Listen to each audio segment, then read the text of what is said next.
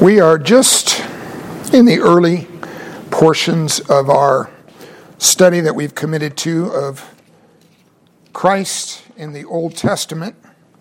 What we've identified so far in our introductory studies is that um, Christ is the main theme of God's Word.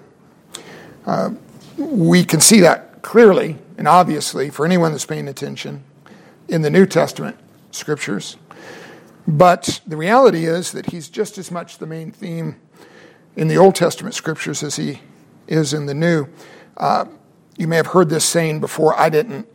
I didn't come up with it, but it's a, it's an excellent, very brief summary, and that is that in the Old Testament, the New Testament is concealed, and in the New Testament, the Old Testament is revealed. And of course, the singular main theme that connects both is Christ his person, his work, his mission, his great purpose, and how all things are ultimately summed up in him and accomplished through him. And so, what we're doing is we're digging into the Old Testament to learn more about the main theme of it. And we've broken our study into three main categories. We're just starting the first category. We're looking at Old Testament prophecies anticipating Christ. We're looking at, and we, or we will be in the near future, looking at the actual personal appearances of Christ in the Old Testament, which we call Christophanies. And then finally, and uh, maybe maybe the most interesting portion of our study will be the study of the various types and shadows of Christ in the Old Testament, various persons, uh, places, things, and events that will, in some, in some uh, symbolic and important way, point forward to Him and His work. So uh, we're just digging into the prophecies of Christ, and what we've done so far is we've done two studies on uh, messianic or or Christ specific prophecies. And those are both of our studies had to do with how Christ's nature is identified and described uh, hundreds of years before he ever arrived in this world.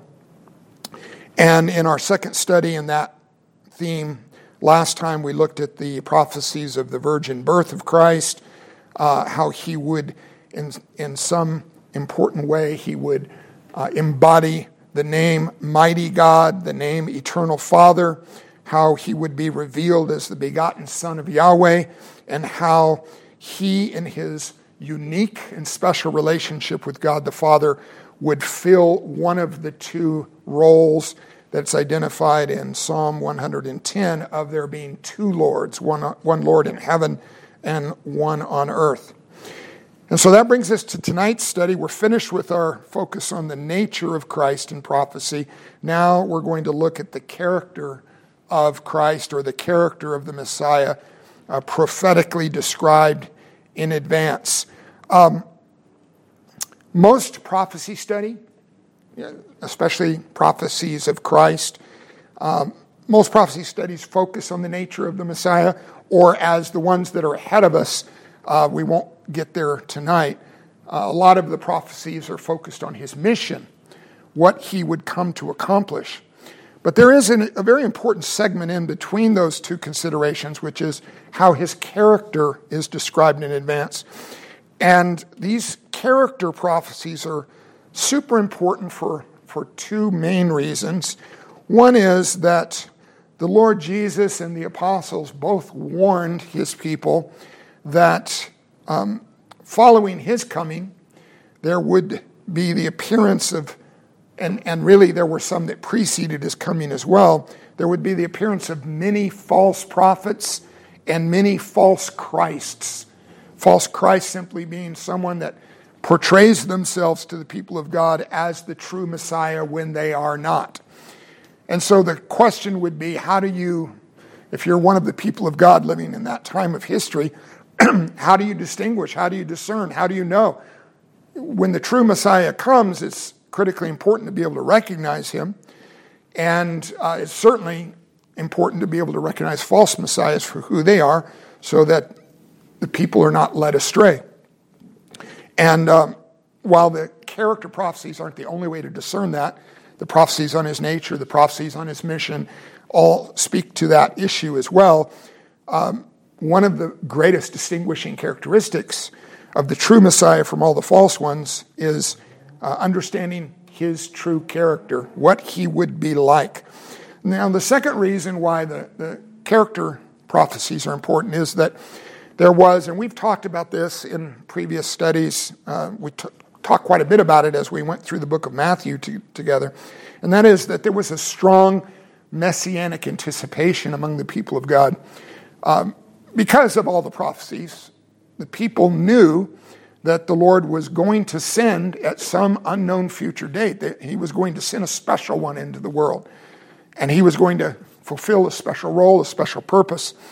And yet, what happened among God's people is that, and this is just human nature, we all tend to do this same kind of thing, unless our hearts are, are really rightly informed by a close study of all of God's Word.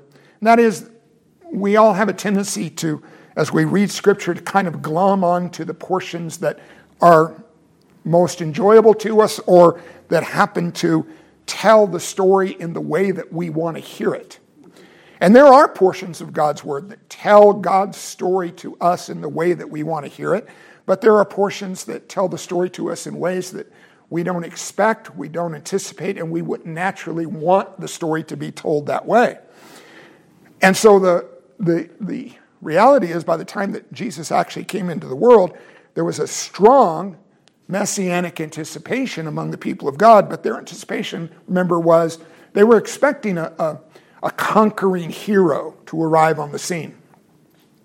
And in one sense, truly, Christ is a conquering hero but not in the sense of raising an army of followers, arming them with weapons of war, and marching against the, the dominating, conquering nation of Rome that continued to oppress Israel at the time of, of Christ's arrival. That's what the people were looking forward to. That's what they were hoping for. That's what they were expecting.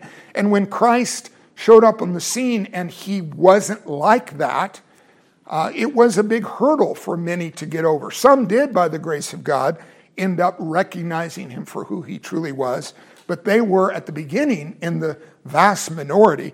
The, ma- the vast majority of the people uh, didn't recognize him, didn't rightly identify him, and um, ultimately rejected him because he didn't fit the mold of what they wanted him to be like. But had they studied these portions that we're going to look at tonight, had they paid close attention to them, they would have at least had very little excuse for not recognizing him for who he truly was. So that's what we're going to do. We're going to look at seven key Old Testament prophecies of the character of Christ tonight. I say we're going to look at seven. Uh, you know how it is with me. I'm, i mean, may, maybe I'll get through three, maybe I'll get through six, maybe I'll get through the whole list, but I just want you to know I have good intentions of uh, making it through all seven. So here we go.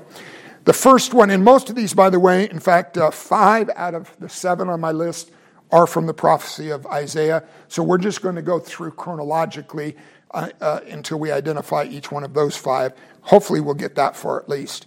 Uh, so, Isaiah chapter 11 is the first passage I want us to focus on. And uh, this is a. Um, this is certainly a, a, very important messianic prophecy, and it was well known as a messianic prophecy uh, at the time. That, um, and again, this Isaiah is speaking this some 700 years before Jesus was born in Bethlehem, but he was speaking about Jesus and describing him uh, some 700 years before the fact of his birth. I'll read the first 10 verses. We're not going to look at all the details in all 10 verses, but uh, there are portions in these 10 verses that speak um, that, about the Messiah in a way that we'll, we'll try to highlight. There shall come forth a shoot from the stump of Jesse, and a branch from his roots shall bear fruit.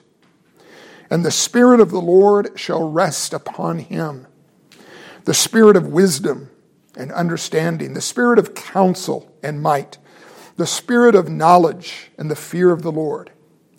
and his delight shall be in the fear of the Lord. He shall not judge by what his eyes see, or decide disputes by what his ears hear.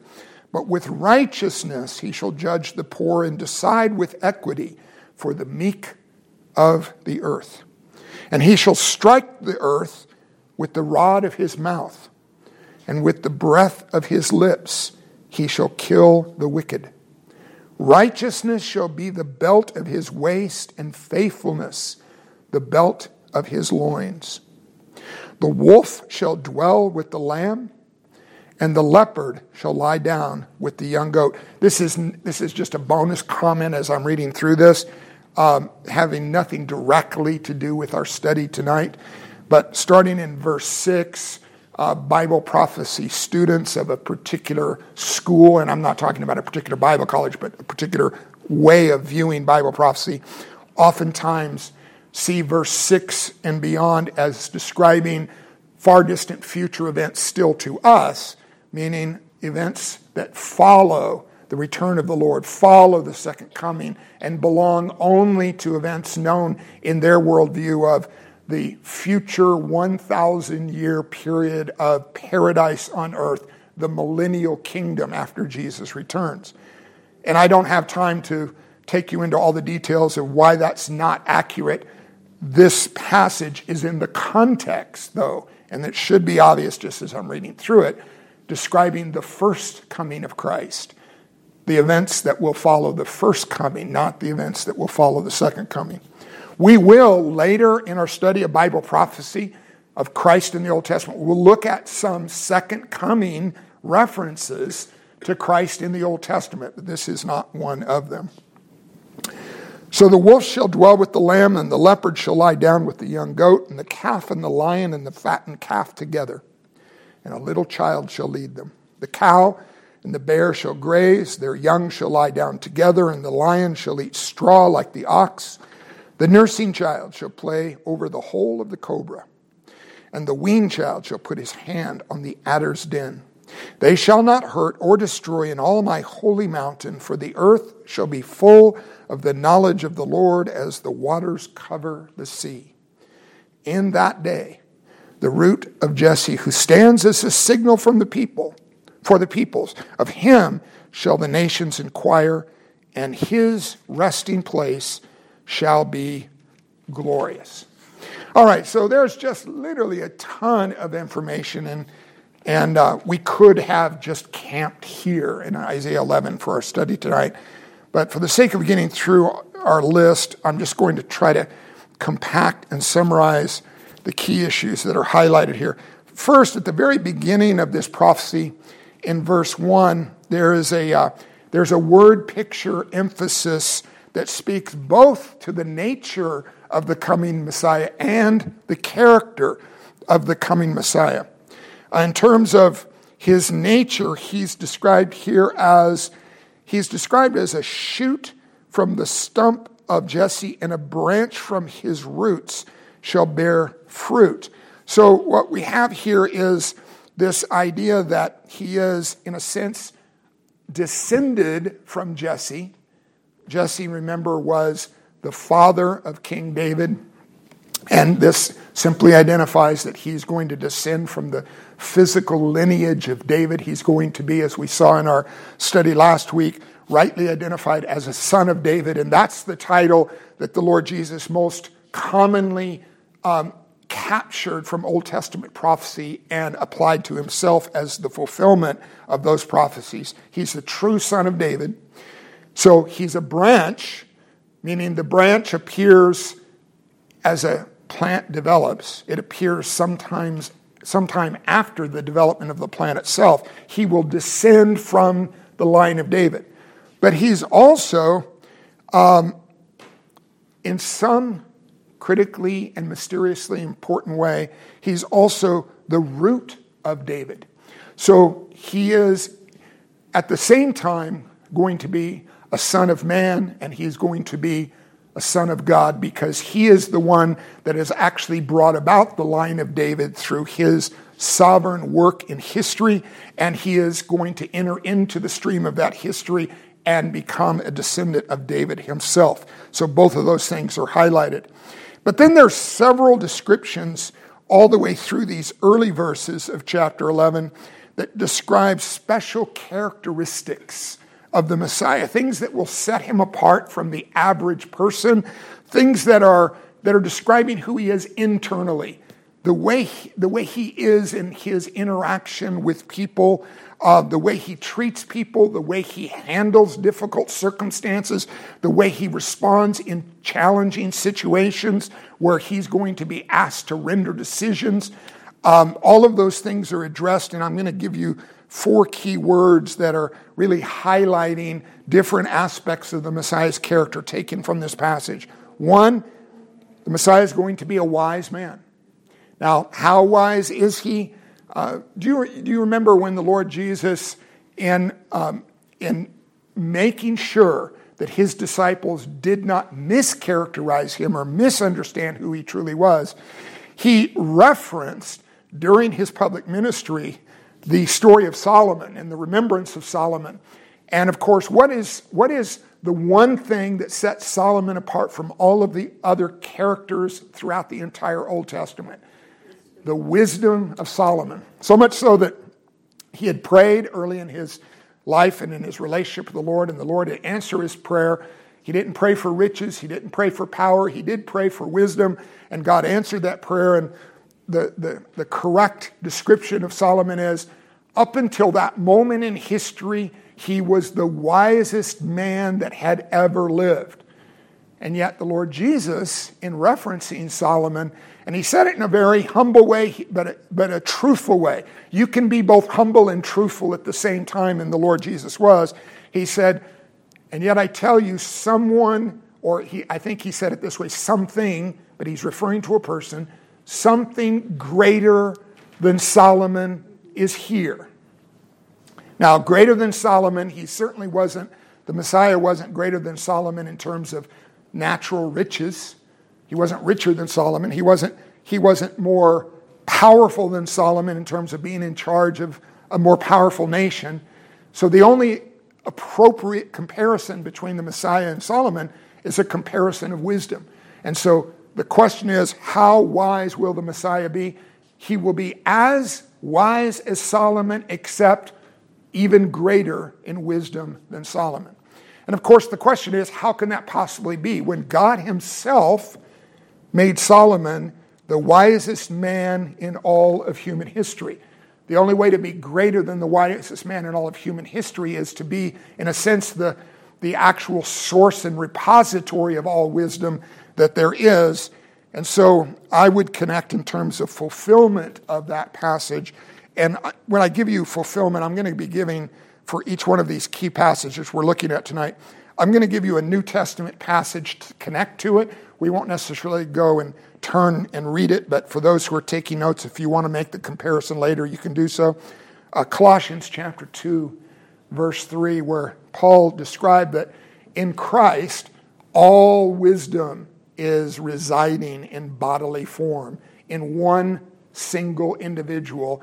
Not just a lot of wisdom, not just more wisdom than the average bear, but all wisdom that's possible for anyone to possess resides in him.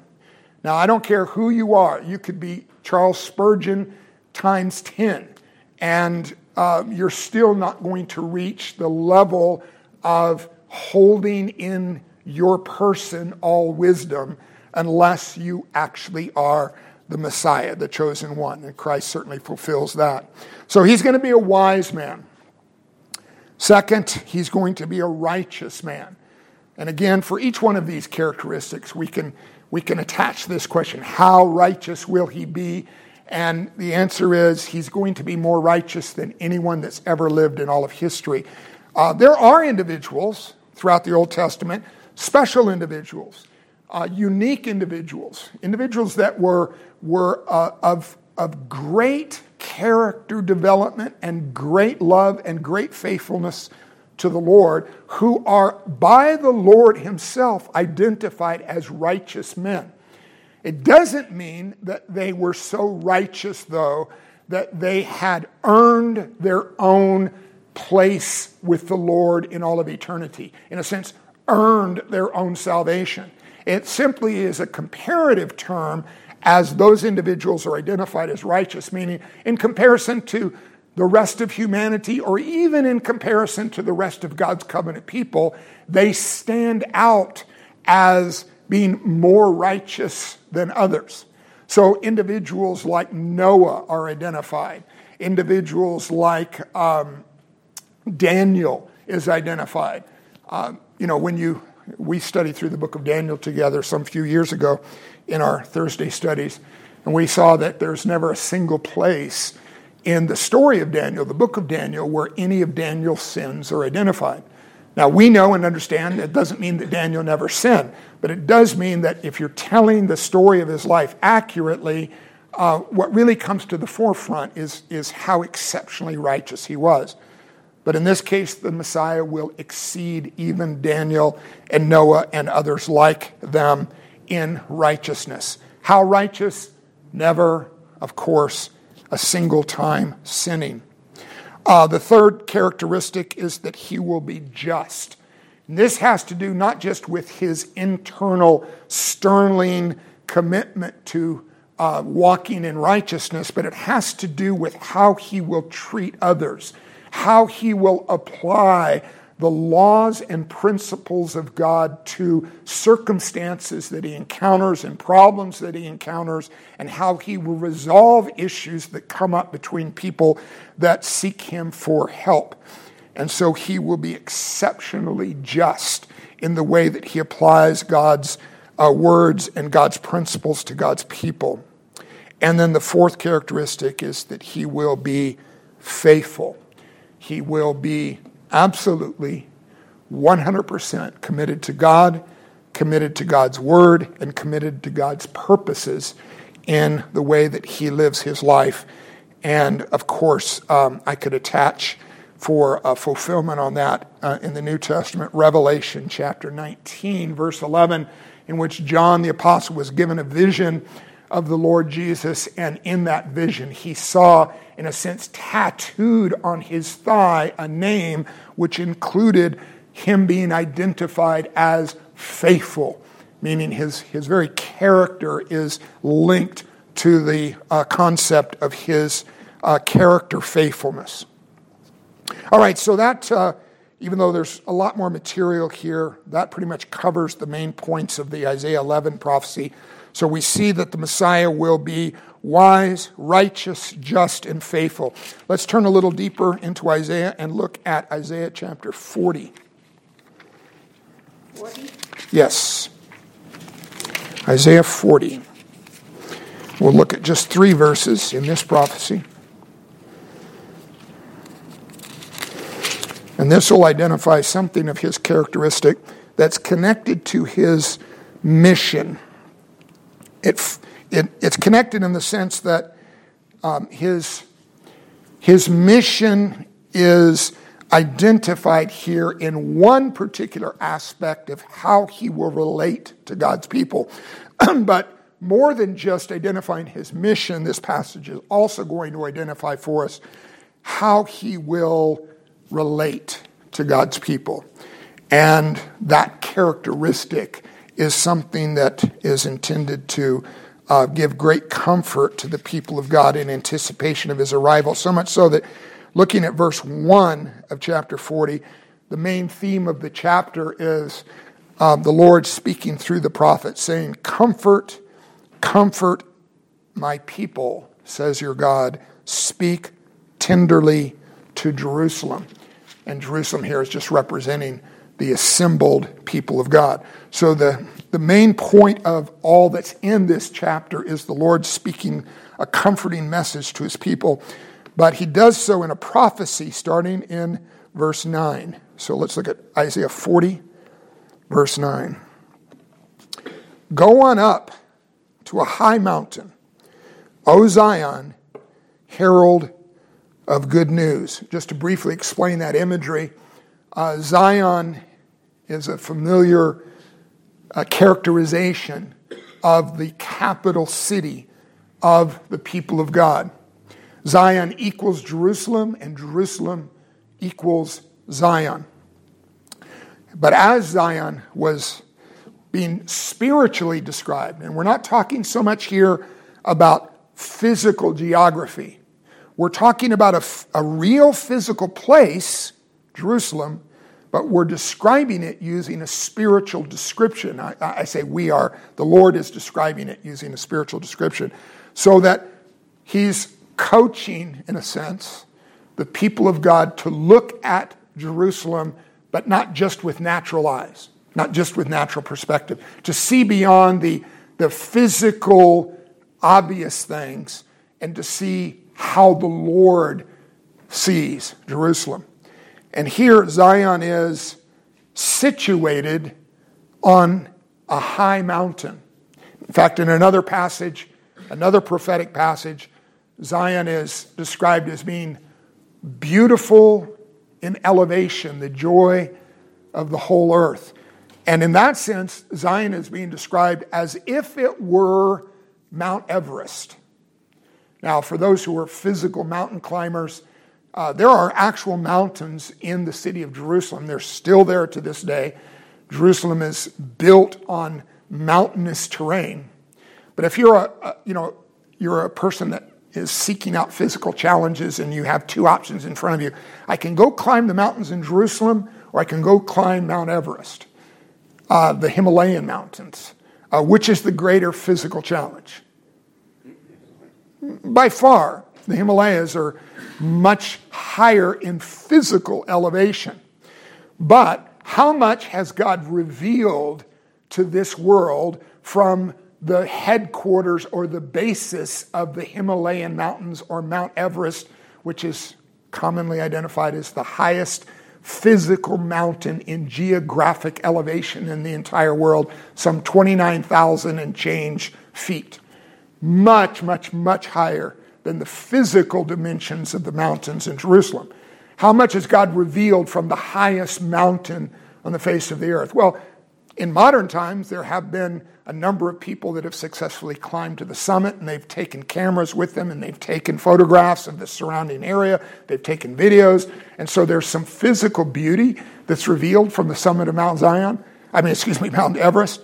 But uh, that's it, that's the full extent. But what God has revealed from the summit of Zion is something much, much greater. And so that's the setting here. Go on up to a high mountain, O Zion, herald of good news. So, what is revealed from Zion? He's picturing Zion both as a mountain, but also as a messenger. He calls Zion the city, which is situated on the spiritual Mount Everest of the world, Jerusalem, at that time in history, because God had chosen to reveal everything that He was revealing to the people of the earth through Jerusalem. He says, Going up to a high mountain, O Zion, herald of good news. And here, Zion itself, the assembled and, and corporate people of God, are being identified as a messenger sent by God with a special message. And what is that special message? Good news. What we call now, in the fullness of New, New Testament context, we call it the gospel. We call it the message of salvation, because gospel, as you know, actually translates good news. So go up to a high mountain, O Zion, herald of good news. Lift up your voice with strength, O Jerusalem, herald of good news. Lift it up, fear not, Say to the cities of Judah, and here's now the message. Here's the gospel message as Isaiah is prophetically proclaiming it Behold your God. The idea being that there's going to be a new and greater revelation of God than has ever been revealed in all of history preceding it. What is that new and greater revelation of God? It's going to be the arrival of the Messiah into this world. Behold, the Lord God comes with might and his arm rules for him. Behold, his reward is with him, and his recompense before him. He will tend his flock like a shepherd. He will gather the lambs in his arms. He will carry them in his bosom and gently lead those that are with young. Now, this is what I call, if you're, uh, let's say you're watching a really good movie and you're like really engaged in the story because it's a super well told story. And the story is unfolding along an identifiable, recognizable theme. You go, okay, I know where this story is heading. And then at the key moment of the movie, somewhere maybe halfway through or two thirds of the way through, there's a sudden, unexpected twist in the story.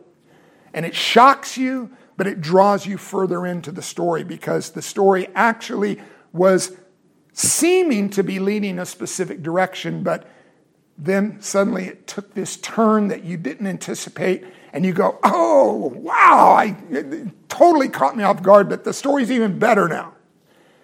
And that's exactly what the Lord does in this prophecy. He's telling a story, he's telling in advance, and what he's telling his people 700 years before the story actually happens, you're going to think that the story is going this direction, but there's going to be a shocking twist as the story unfolds, and it will catch you off guard. And if you're not watching for it, you'll miss it when it happens. And of course, what happened was the Messiah entered the world, and the story was developing along a certain line, and the people were expecting a certain ending.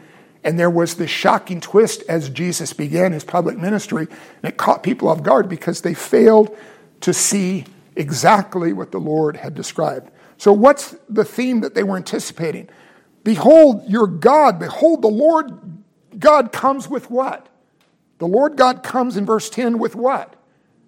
With might. And his arm rules for him.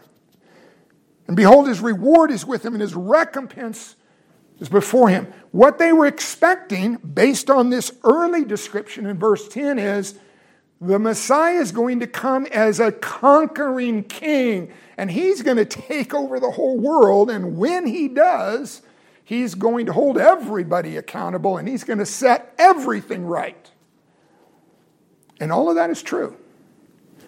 Except they stopped reading, basically, in verse 10 and failed to read on into verse 11. Because everything in its proper order, everything as the Lord wants it to unfold. Verse 11 doesn't fit, apparently, easily with verse 10. Verse 10 is describing a, the, the arrival of a conquering king. But in verse 11, in a shocking twist, the conquering king is actually, when he arrives, more like a tender hearted shepherd. And they stopped at the conquering king part and missed the tender hearted shepherd, the one who would tend his flock like a shepherd, who would gather the lambs in his arms, who would carry them in his bosom and gently lead those who are with young. That doesn't seem like a conquering story, does it? Seems like something entirely different. And so later in the Gospel of John, chapter 10, um, you can, if you want specific verses, you can look at verses 14 to 15, but really all of John chapter 10 is focused on this theme. Jesus reveals himself as the Good Shepherd, the Good Shepherd that's come to, to call his sheep to himself and to lead them in exactly the way that Isaiah chapter 40, verse 11, had described, and how he would uh, display the characteristics of, of gentleness, of faithful leadership, of of restoring those that are, that are hurting and, and healing up the brokenhearted among the flock that are his people. And I would link, by the way, this Isaiah 40 passage with a very, very familiar psalm, which is not commonly viewed as a messianic psalm, but I actually believe that it is, which is Psalm 23, the shepherd psalm. The Lord is my shepherd, I shall not want and all of the things that are describing the activity of the shepherd and the heart of the shepherd for his sheep and how he cares for them, how he leads them, how he guides them, how he protects them, how he watches over them, how he restores them when they're hurting, how he, he uh, heals them when they have, when they have need. All right, so um, let's move on to another one, just a couple of chapters deeper in Isaiah chapter 42 now.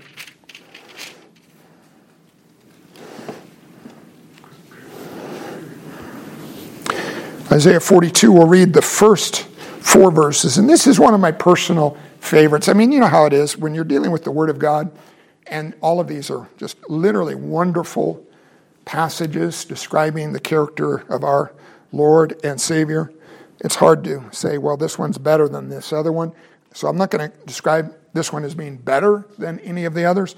It's just some of them speak more directly to our hearts at different moments in our lives. And this one certainly speaks uh, to my heart in that way. I hope it will to yours as well. Uh, we'll read the first four verses of Isaiah 42. This is uh, a description, as the ESV describes it, as the Lord's chosen servant. So we could call this the prophecy of the Lord's chosen servant. The Lord is speaking through Isaiah to his people. He says, Behold my servant, whom I, whom I uphold. And so the Lord is introducing. When he says behold, he's basically pointing with his words. And he's pointing in a specific direction. And here he's pointing at someone in history that he identifies as my servant. Now, there are in human history many true servants of the Lord. But here, the Lord is distinguishing this one individual above all others that truly serve him. So you could say Noah was a true servant of the Lord. Abraham was a true servant of the Lord. Moses, Aaron were true servants of the Lord. Uh, King David was a true servant of the Lord. And on and on and on throughout uh, the, the most important characters in, in Old Testament history. But this one, the Lord says, this one is my servant, so much so that I'm pointing him out to you. I want you to notice him. I want you to be able to recognize him. Behold, my servant, whom I uphold, my chosen this is why we distinguish this one among all the servants. My chosen, in whom my soul delights. Now, every single one of the other servants of the Lord, even the truest, even the most faithful, every single one of them had at least one moment where the Lord's soul did not delight in them because of some character flaw in them and the way they lived their lives. But in this one, this servant of the Lord, this chosen one, is going to be a consistent delight to the heart of God the Father. My chosen in whom my soul delights, I have put my spirit upon him. He will bring forth justice to the nations. He will not cry aloud or lift up his voice, or make it heard in the street. A bruised reed he will not break, and a faintly burning wick he will not quench. He will faithfully bring forth justice. He will not grow faint or be discouraged till he has established justice in the earth, and the coastlands wait for his law. So, what can we say about the character of the Messiah from this passage? These words um, come to my mind as I read this passage. The Messiah will be exceptionally just. We've seen that characteristic highlighted already. Uh, he will be compassionate. In other words, tender hearted toward those who most need that from him. He'll be gentle toward the people of the Lord. He'll be faithful above all else to the Lord Himself, and he'll be committed to the fulfillment of God's plan, purposes, and assignment, no matter what resistance he meets and has to deal with. Now, the fulfillment you can find highlighted particularly by Matthew in his gospel in chapter 12, verses 15 through 21. I won't take us there we studied it in detail when we went through the Gospel of Matthew together. But you might recognize certain wording, and Jesus himself quotes this Isaiah 42 prophecy and applies it to himself to make sure that his disciples and us, through their ears and eyes, are able to recognize him in this passage as the one who fulfills it. But the specific portion of it that he quoted is in verse 3. And I think this speaks very directly and uh, powerfully to his character. This is what the Messiah will be like as he ministers to people. And it's a word picture, a double word picture. Very, uh, it's just a, it's a beautiful word picture.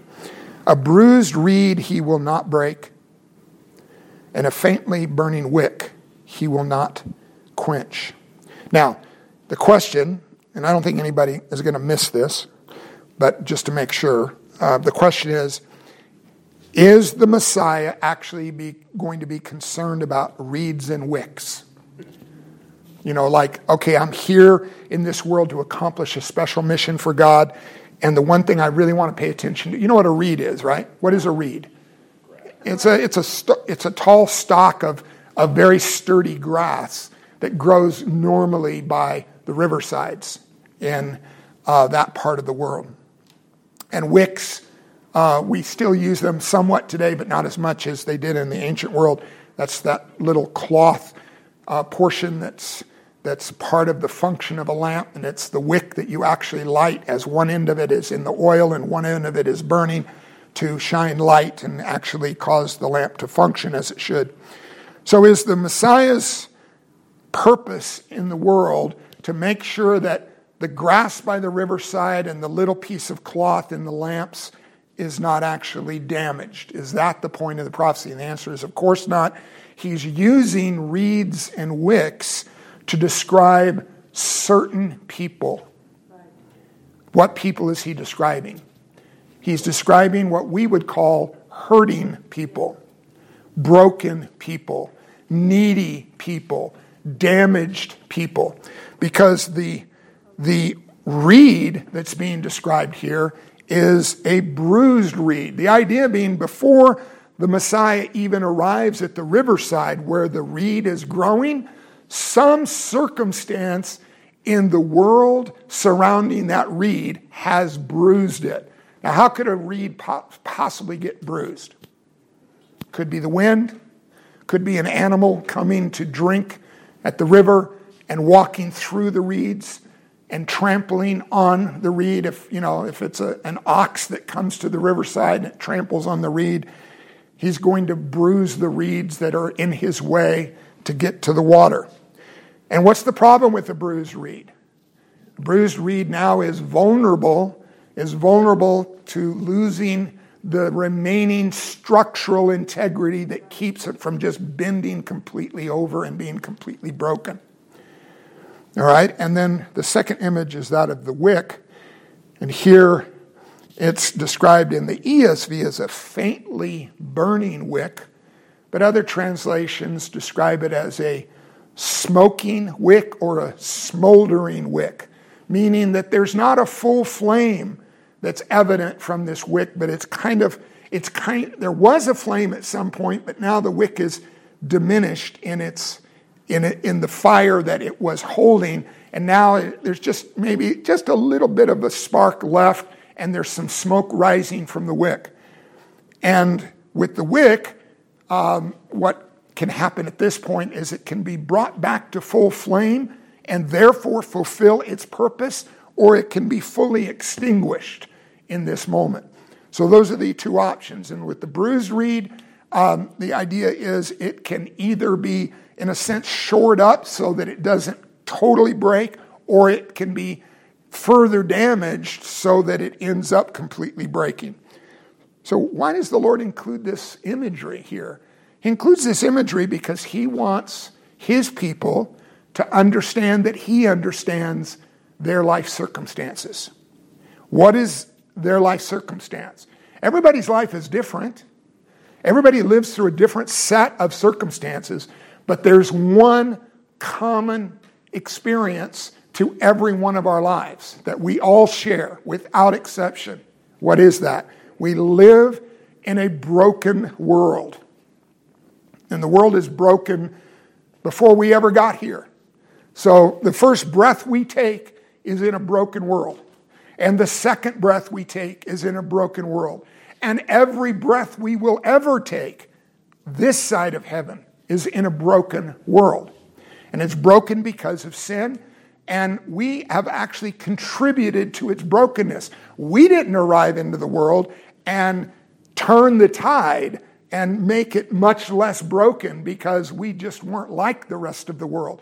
We jumped into the world and we just joined the party of brokenness and contributed to not just making ourselves even more broken, but contributing toward bruising others and extinguishing others around us. And so, this is the common experience of humanity. And Jesus is going to enter a world that is that broken, and he's going to come for the purpose of ministering to people. And the people that he ministers to, he recognizes are like this, but he wants his people to know before he ever gets there, before he ever enters the world, that he understands the world in which they live and he understands how they've been impacted by the sin that fills that world. And this is what he is going to be like. You're bruised by sin, he's not going to break you. You're smoldering because of the effects of sin in your life, he's not going to extinguish what little spark of life may be there. And of course, we're not talking about um, that you've had, you're in some sense partly saved, but the idea being that there is something of an awareness of eternity that God has placed in each heart, and He is not going to extinguish or quench that. He is coming to bring that to full flame, and He is coming to heal the bruised reeds when no one else actually can. It's just a wonderful image that describes how He is going to enter the world as a true healer and as a true Savior. All right, let's look at another one. Now, uh, a few chapters further, uh, Isaiah 50.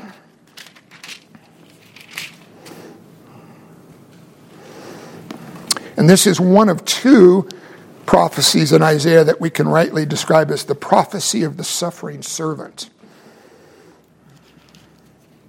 Isaiah chapter 15, we'll read verses 5 and 6. The Lord God has opened my ear.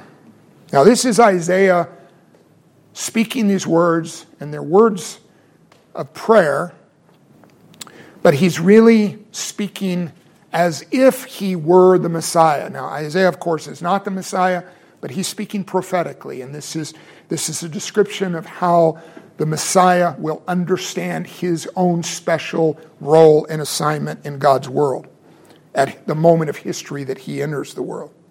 The Lord God has opened my ear, and I was not rebellious. You remember the uh, passage in Isaiah 53 that says, All we like sheep have done what? Gone astray. We've turned every one of us where? To his own way. Every other human being from Adam forward in all of human history has lived a rebellious life. He, the Messiah, is the lone exception to that principle. I was not rebellious, is his true testimony. I turned not backward.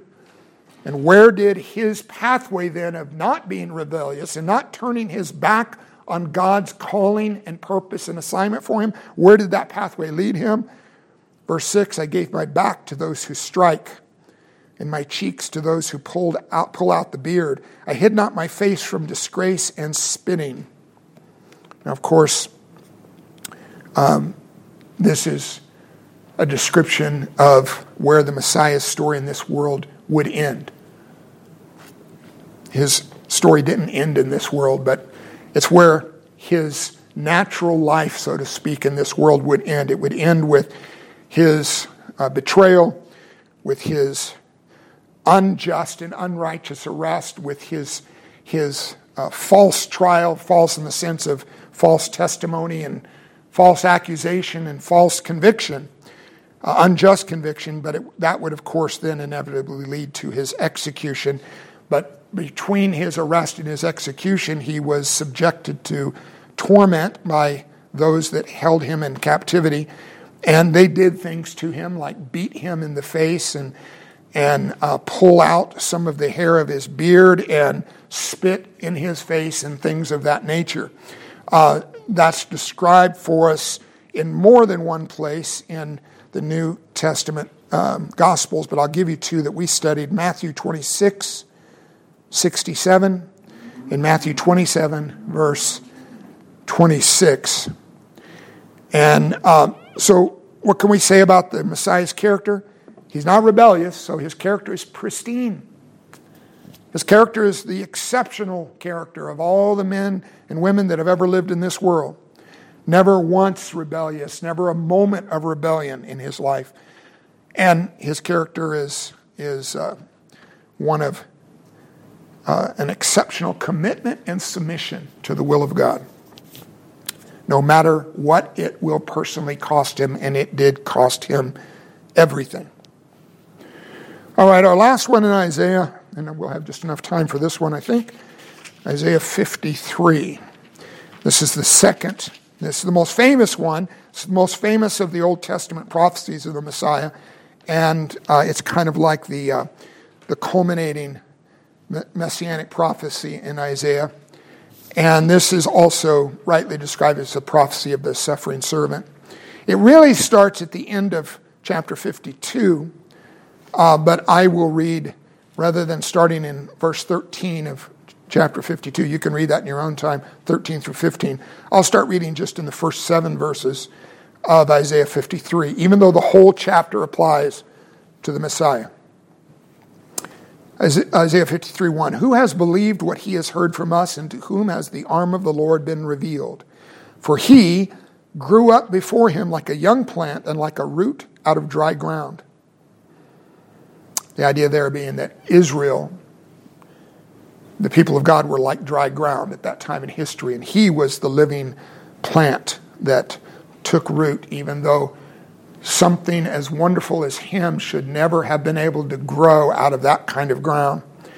Um, if you've been over to my house recently, and if you've been uh, into my backyard uh, and, and beheld the, the beauty of my backyard lawn. I, I say that facetiously because I have literally no grass in my backyard. I just it's just hard, compacted dirt, and um, it would be shocking to me. It literally would shock me.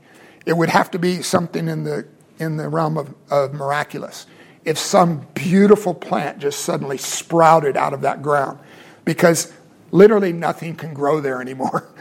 Uh, that's what's being described here, like a root out of dry ground. How in the world did the beauty of the messianic figure spring out of the hardened, compacted, dry ground of Israel at that moment in history? And then this description of him. He had no form or majesty that we should look at him, and no beauty that we should desire him.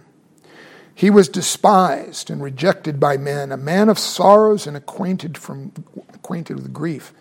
And as one from whom men hide their faces, he was despised, and we esteemed him not.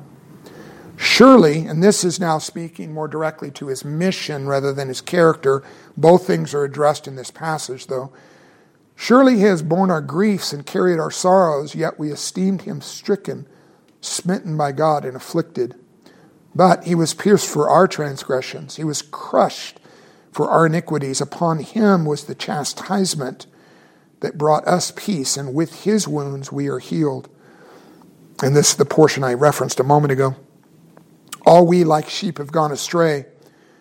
We have turned every one to his own way, and the Lord has laid on him the iniquity of us all. He was oppressed, and he was afflicted, yet he opened not his mouth. Like a lamb that is led to the slaughter, and like a sheep that before its shearers is silent, so he opened not his mouth. And as I said, the rest of the chapter, just like the portion at the end of chapter 52, uh, continues to speak about different characteristics or in terms of the mission and purpose of the Messiah. And then the remaining verses that I haven't read are going to speak to the, the, uh, the fruit of the accomplishment of his mission. So we'll, we'll come back to those portions as we dig deeper into Bible prophecy in another one of our studies. But what is this passage, the first seven verses, what does it highlight about the Messiah? And again, this is the twist in the story. They were expecting a conquering king. Instead, the one that arrived was like this And this was a portion that was meant by the Lord to be applied to describe the Messiah in advance. And what Israel did instead, and they were led down this pathway of misunderstanding by the rabbis and the teachers that taught the people of God in the Old Testament era. They interpreted, and still to this day, rabbis that do not believe that Jesus ever actually was the Messiah and misinterpret this passage in this way. They see verses 1 through 7 of Isaiah 53 not as describing the Messiah, but as describing Israel itself. Meaning, Israel is the true servant of the Lord. Israel is the one that's have, had to suffer the slings and arrows of outrageous historical fortune over and over and over and over again through history. Missing the fact that how in the world could Israel have borne our griefs and our sorrows and have died for our salvation, crushed for our iniquity, pierced for our transgressions? If they really believe that that's the story of Israel, then they would be essentially proclaiming and believing that Israel had come to save the Gentile nations by sacrificing themselves for the unbelieving Gentiles. But they certainly don't believe that. So they've just kind of misunderstood the passage altogether. But it really is a description of the Messiah. And what's highlighted is number one, he's going to be an exceptionally humble man. Exceptionally humble man. You remember the description of Moses, and this is the Lord's testimony, so you know it's an absolutely true one. He was described by the Lord himself, and what a testimony. I mean, the Lord will never describe me this way and he would probably never describe you this way either, but he did describe Moses this way. At that time in history, Moses was the most humble man on the face of the earth. What a blessing it would be to hear the Lord say that about you.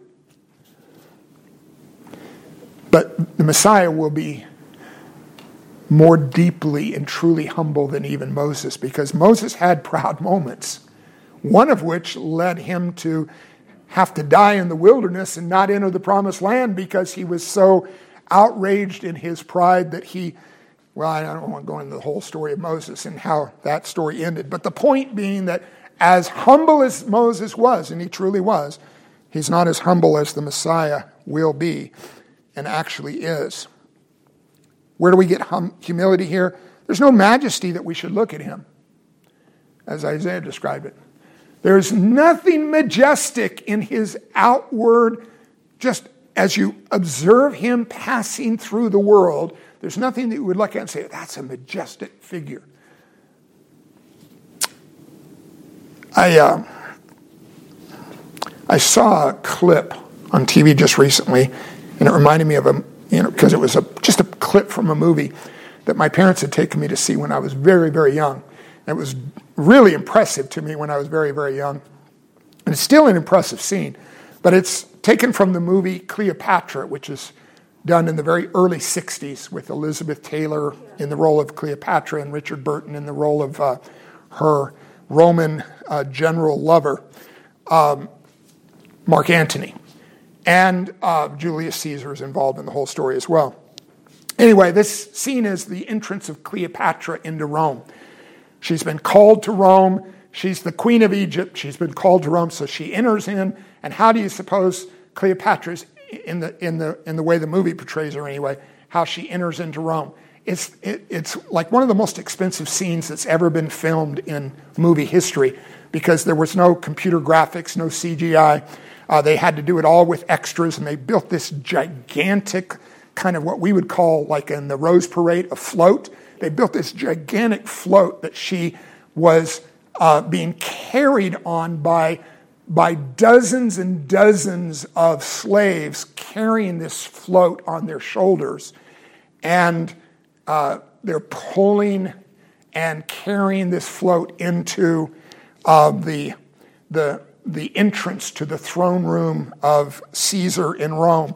And it's this ostentatious kind of Everything about her entrance is signaling Cleopatra is special. Cleopatra is great. Cleopatra is someone to pay attention to. Now, how did, and you know the story, how did Jesus enter the world in comparison to Cleopatra's entrance into Rome. He, you know, he came to, you know, a, a, a feeding trough of a of an animal stable in Bethlehem, and um, it didn't get any more majestic after that for him. The only majesty that is attached to him is when his mission in this world is fully accomplished and as we recently studied, he returns in his ascension to heaven and sits down upon the most majestic location in the face, or uh, in the uh, in the midst of all of history and all of existence itself, the throne of God. So there's there's ultimate humility, no majesty that we should look at him. He's unappealing physically, no beauty that we should desire him. I don't think the passage means that, that Jesus was what we would call an ugly man in terms of his features. The question is, what did he look like? No one knows. No one has any idea. I don't care how many paintings have been painted, you know, portraying Jesus or, or, or seeming to represent his physical characteristics. No one has any clue. There's not a single description of his physical characteristics other than this one, which just tells us that there is no form that we should look at him, no beauty that we should desire him. Nothing particularly noticeable or appealing. No, he didn't come in with this super charismatic persona to just draw people magnetically to him or by his physical appearance. He's despised, it's described, meaning as far as the world was concerned, as far as the general population was concerned, he was unworthy of their attention beneath their notice, even though he was, without question, the most important person that had ever lived or would ever live. And then finally, in the passage, he's identified as silent. And what does that tell us? Silent when, when it was when his life was on the line, when the final determination was being made as to whether we're going to execute this man or whether will he defend himself and maybe in, if he makes a powerful self-defense Maybe if his oratory in that key moment is so convincing, maybe we'll let him go free. He chooses to be silent, which tells us that he was ultimately secure in who he was and what he was here to accomplish. So secure that he, he was not moved at all to defend himself. He was willing to see the will of God through to its bitter end. And he never once, though he was commonly and regularly attacked by the religious leaders of the day and those that they were influencing, did he ever once respond in kind or lash out at them in kind of an emotional outburst, a reaction to how he had been attacked or his reputation had been attacked? Never once lashed out in that way. So we see the fulfillment in the New Testament. I'll give you a couple of passages. Matthew 27, verse 14 and the Gospel of John, chapter 1, verses 10 and 11. All right, so we only made it through five of our list. I'm not going to do a whole study for the other two. I'll just give you these without uh, reading them and uh, without um, actually taking us to the passage. The last two on my list were Zechariah chapter 9, verse 9, which describes the arrival of the king in the city of Jerusalem, and it actually is a prophecy of a specific moment in the ministry of Jesus, which we call the, uh, the, um, the entry of the Lord Jesus on the, um, on the day that is called Palm Sunday, the, the, the, the beginning of the final week of his life and ministry in this world. Uh, that's fulfilled clearly in Matthew chapter 21, verses 4 and 5. But in Zechariah's prophecy, what's What's uh, noticeable about it and notable about it is that he will ride in on the foal of a donkey. So he's coming not in a, in a grand chariot, he's not coming on a war horse, he's coming in the most humble and um, lowly conveyance that is possible for a king to ride on. And then the final one we also studied in our study through Daniel, Daniel chapter 9, verses verse 24. This is part of the prophecy of the 70 weeks in which the Messiah is identified as uh, the Holy One. And uh, the 70 weeks would not be ultimately fulfilled until the most Holy One is anointed. And this was fulfilled, of course, in Matthew chapter 3, verses 16 and 17, at the baptism of Jesus, at the beginning of his public ministry, when John the Baptist baptized him and then was there to witness and testify to others that God the Father caused the Spirit of God to descend upon him and remain upon him in the visible form of a dove. And God spoke his own testimony about his Son at that moment by speaking from heaven and saying, This is my beloved Son in whom I am well pleased. All right, so that ends our study on the character of Christ in prophecy. Where we'll go next Thursday night in uh, continuing to look at other prophecies is we'll look at prophecies of the first coming of Christ, and there are a bunch of them. So I'll try to move a little bit faster as we work our way through those, or we'll never get anywhere close to being uh, through our list. Prophecies of the first coming, Lord willing, next week.